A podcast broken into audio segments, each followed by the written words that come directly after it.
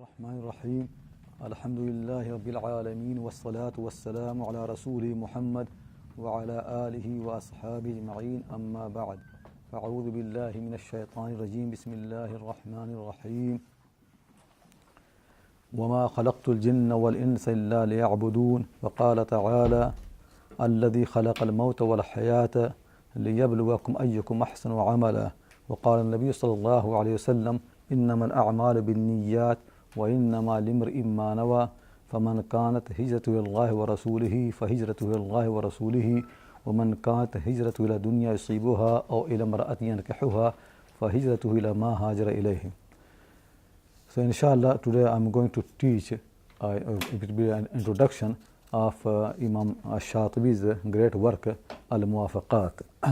to this book uh, when I was in Nazatul Ulama as a student I read once uh, under the in uh, in instruction and uh, guardianship of one of my teacher. And then again I read many many of the uh, of the discussion in this book. Once I was teaching a course on on maqasid.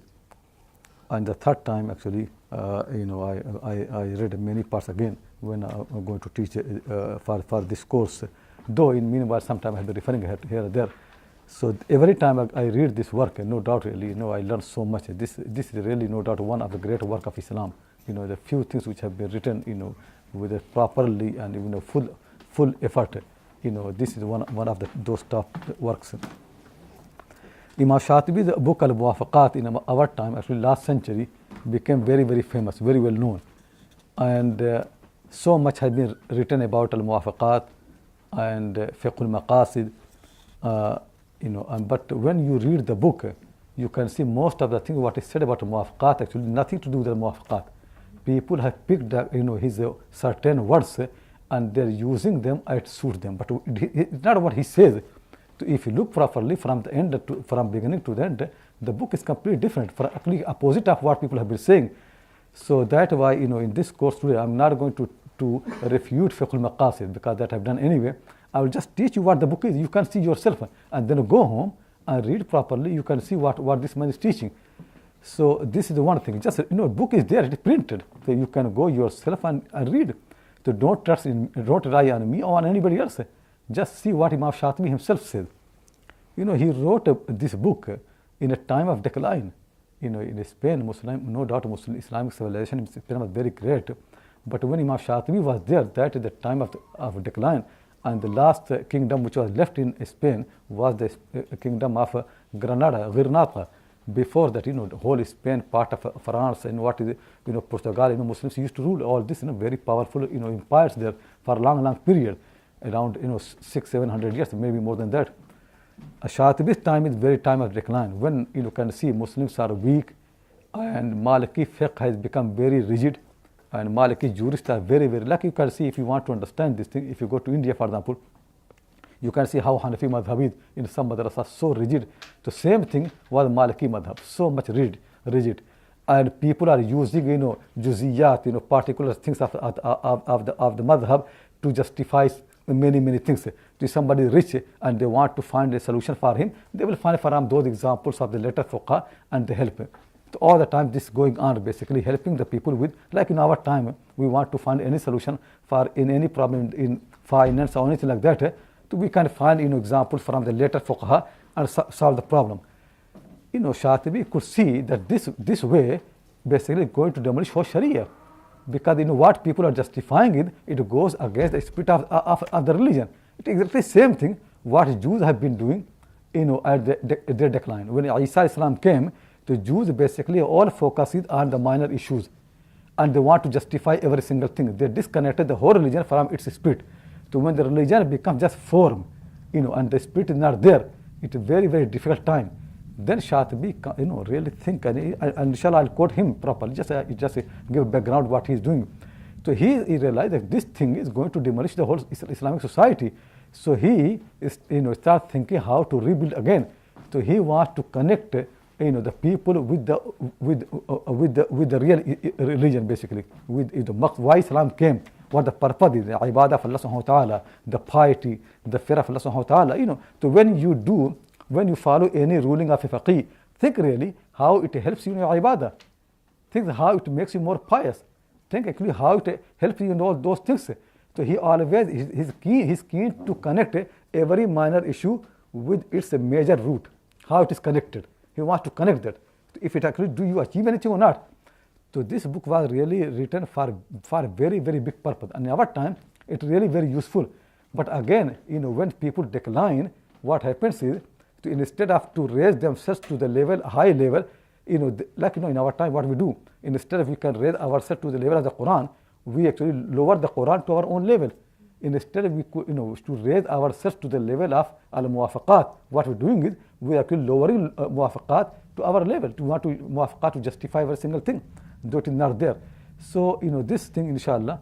Uh, you will see with the examples and discussion that in, uh, I have selected from from al muwafaqat every single chapter. So you can see it in that. And actually I want to think can I summarize this book? So I realized this book never can be summarized. No there's no single thing in the book that you can feel to leave it out.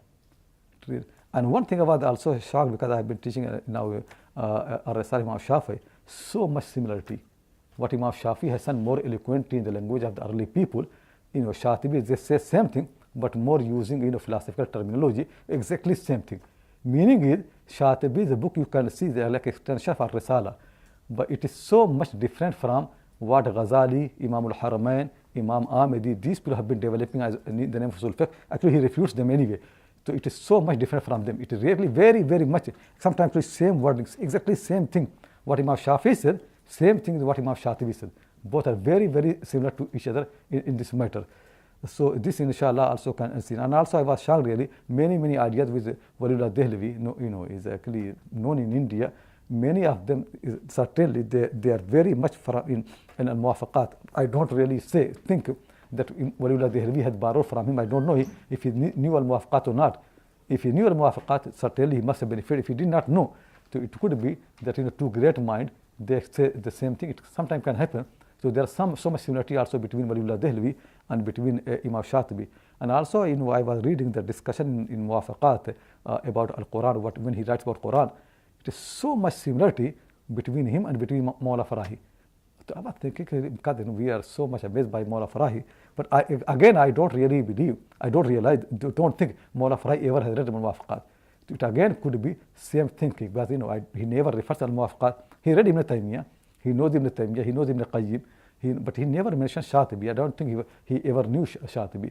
Otherwise, actually much, much more improvement because Shatibi, you know, one thing about Mawla Farahi is not so eloquent writing, maybe eloquent thinking, but not writing because in Arabic not his language.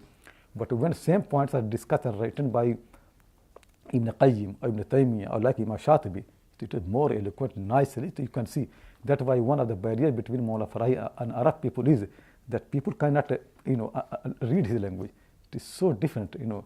So it, it, it, takes a lot of effort. But anyway, so that Alhamdulillah, one, one thing good actually I realize that you know how the scars are similar to each other. Maybe they benefit from each other, but also they are so, much similar to each other.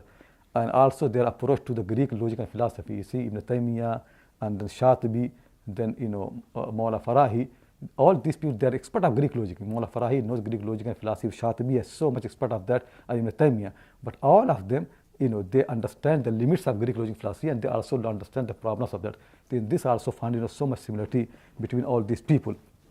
So inshallah some of those examples will come throughout the day. Before I start, I will just like to discuss few things uh, to which are very key things uh, in, in understanding Imam Shatibi. You will be thinking really first thing I should introduce uh, maqasid, that is what people know. But I don't really think that's so important. That one thing, one thing you have to know in, in, in Shatibi's work is kulliyat and juziyat. That actually all the time keeps coming. So first understand what kulli and juzi is. But before that, one has to know what kul and juz is. So al kul means whole, and juz means part. That actually, you know, like it's just an Arabic word. You know, if you translate in English, it is same meaning. So what it means whole in English, same is a kul, and what it means part in English, same thing as juz. So there's no difference. So I wrote in Arabic know that I'm going to use but there's no difference between al kul and whole, and between al juz and part. This is how Allah has made the things. And that's how people follow. Uh, like, you know, like, you know, I'm human being, whole human being. So this is al-kul. But then, you know, my eyes, my ears, my hands, my feet, they are my parts. So every whole contains parts. So that, you know, this is Allah's creation. So you can see like animals, they have whole animal and parts of the animal. So parts are different from parts. So when you say like a cow, you mean the whole thing. But you can't say for the leg of the cow, cow. You can't say for the eye of the cow as a cow. You don't say like that. You don't uh, apply the name of the whole to the parts. Because parts are parts. So this thing people always know. People always have been knowing the whole thing and the part thing. When Greek logic came, philosophy came, they introduced uh, another way, another thing, you know, more scientific concept, philosoph- philosophical. We are not against that. And if it can help people, there is no, no problem in that. And Shatibi is one of the person who used this a, lot. And that's the concept of al-kulli and al-juz'i. So al-kulli and juz'i, kulli is not whole and juz'i is not part. It is more actually, you can say more, uh, you know, a term of the philosophy. So what they mean by kulli and juz'i, we have to understand this thing. So you can see in this world, uh, you know, things are, in, you can see so many things. And if you can put all those things in some categories, you can categorize every single thing. So like for example, we are here, you know, all in like in Zaid, Muhammad, Amr, Bakr, Khalid, Fatima, what all these people. If you want to put them in one single category, you say insan, human being. The insan, human being, it basically a major category which includes all these people. If you want to put a human being and horses, donkeys and monkeys and you know, dogs and cats and all those things eh, you know, in a major category, so you say hayawan, animal. So hayawan is you know, big family and then after that, uh, uh within that family, there are so many things. There are human beings, there are this and this, so many different million types of eh, eh, animals. They all fit in the category of hayawan. So hayawan means animal or living thing. Is a hayawan a kul? Horse is a kul, and then legs of the horse and eye of the horse, is it's part. Human being is a kul, whole, and you can see my eye is part of me. But when I make a concept, hayawan, and I say for you know hayawan is you know hayawan are these things horses, animals, horses, human being and cows and sheep. They are they are human, hayawan. So what happening here is can you see the difference? But when I say I am a whole, and my what is relation relation between me and my eye? Keep in mind, and then think relation between horse and between